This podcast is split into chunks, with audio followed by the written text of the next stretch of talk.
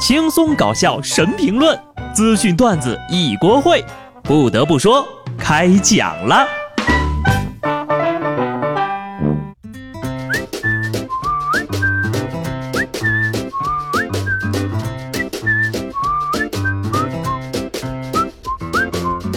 Hello，听众朋友们，大家好，这里是有趣的。不得不说，我是机智的小布。虽然我的高考呀已经过去十年了，但是高考一直都没有淡出我的生活。闲的时候，每年调侃高考段子，取乐于高考的零分作文，顺便呀感慨一下当年要是有满分作文的水平，我也能翻个身了。烦到七大姑八大姨家的孩子永远在高考的路上一茬又一茬。今年你家考，明年他家考。所有经历过高考还在联系的亲戚，必定要被取经一遍，或者说被拿来当反面教材。直到今天，当年考了什么呀？我早都忘了，只能感慨一下，曾经上知天文下晓地理，随便一棵小树苗被吹倒就有感而发，洋洋洒洒八百字的自己，哪像现在呀？每期的稿子都要憋半天。万幸的是。再也不用参加高考了。据说呢，那些真正参加高考的人，别说吃吃喝喝了，现在呀，连穿衣服都特别讲究。穿红色是讨个好彩头，穿绿色是一路绿灯，穿旗袍是旗开得胜，穿黄的是飞黄腾达。但是今年不一样，今年流行穿紫色。一个东北的同学就说了，他们高考那天呢，会穿上紫色的内裤去考场。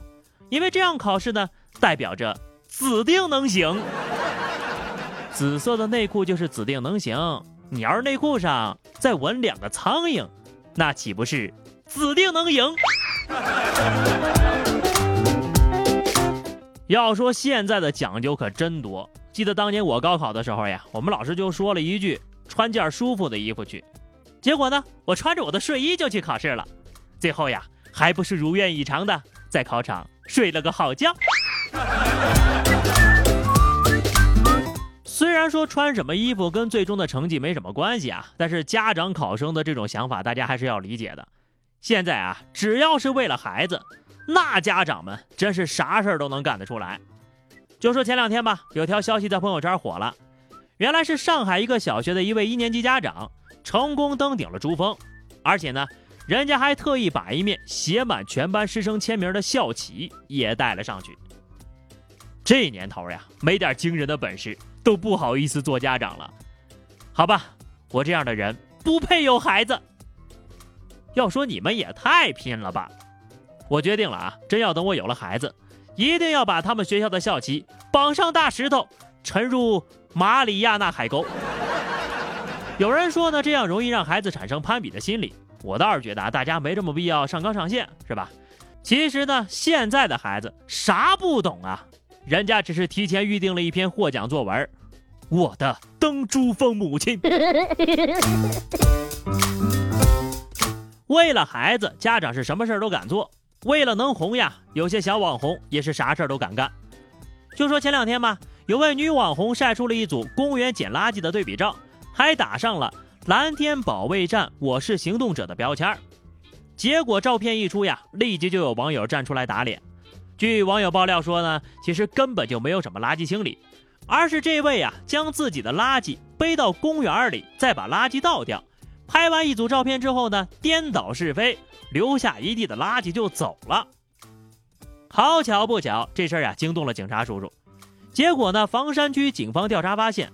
什么公益网红爆料网友，什么倒垃圾扫垃圾，这一切的一切都是假的。以前一个号是造谣，现在两个号对着造谣叫做反向宣传，简直是营销鬼才呀！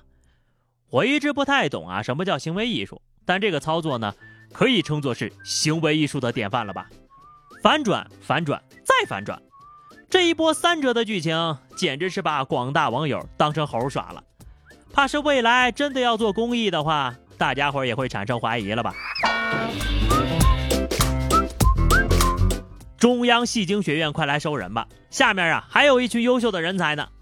近日啊，浙江台州一男子自称被小货车碾到了脚，倒在地上动弹不得。周围不断有目击群众还原事发现场，受伤男子也要求赔五千得了。然而经过调查监控发现，这男的呀是自己个儿把脚抻到车轮下面的，而且呢周围除了交警全是演员。目前五名嫌疑人因为涉嫌诈骗已被拘留了。只要导演没喊咔，就要一直往下演呐，真的是现实版的我就是演员。不过谁又能想到碰瓷儿都能碰成一出话剧了？谁又能想到交警竟然遇到了一个剧组？你们呐，真是膨胀了骄傲了，连警察叔叔都敢忽悠了呀！不过呢，做戏做全套是吧？你说都演到这份上了，剧组就不会再请个交警吗？说好的敬业精神呢？得亏有监控呀，不干正事儿，专干歪门邪道。建议啊，把这几个人安排在一个牢房，好好锻炼演技啊，配合默契的，出来之后可以直接出道了。希望大家可以尊重一下警察同志的工作。还有下面这位，我知道你有宝马，但尊严这块我也希望你能稍微顾及一点。今年四月份以来呢，四川邻水县连续发生了多起村民的鸡鸭被盗的案件。经过走访摸排调查，警方很快抓住了嫌疑人阿强。这个阿强就解释呀，我自己平时驾驶的宝马车吧，价值在两百万左右，但是耗油量比较大。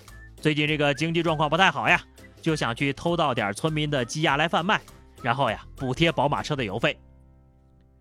你这是穷的只剩下宝马了呀？果然鸡贼呀！这就是你为什么能开宝马的原因吗？不得不说，都这么有钱了，还操老本行，事业心可真强啊！坏人总是这么勤奋，令好人望其项背。这样吧，我拿十只啊不，二十只道口烧鸡给你换宝马，减轻你的负担。啊，对了，这宝马算不算作案工具呀？是不是要没收？对此呢，出门全靠共享单车的我，流下了羡慕嫉妒恨的泪水。只是万万没想到，这年头自行车也不低调了。近日，吉林长春，周先生和女朋友想要骑个共享单车出去玩，扫了一辆单车的二维码，锁没打开，系统却已经开始计费了。这都过去五六天了，计费还没结束呢。更夸张的是，周先生女朋友的定位显示，他已经骑了一万多公里，出了中国，漂洋过海，到了非洲了。这是一辆有灵魂的自行车，他一定是想念他远在非洲的兄弟了。嘿早就想走了，终于有人付路费了。为你，我用了一年的积蓄，扫了一辆水陆两栖的共享单车来看你，你感动不感动？世界那么大，我想去看看。然后呢，你在海外归来啊，就是一辆海归自行车了。所以最后到底是扣了多少钱呢？咱也不知道，咱也不敢问呐。不过，自行车都出过国了，我呢？还不如一辆自行车。好的，话题时间哈，上期节目我们聊的是你是怎么提高学习和工作效率的。听友白和平说，当年中考中午太热了，为了提高自己下午考试时候的效率呢，就喝了风油精，顿时神清气爽啊！是不是从此就一喝就不可收拾了呢？还是少喝点啊，喝多了上头。好的，今天的节目就到这儿了，大家随意在评论区吐槽吧。啊，对了，祝各位端午节安康，考试的孩子呢，吃好喝好休息好啊，争取考好。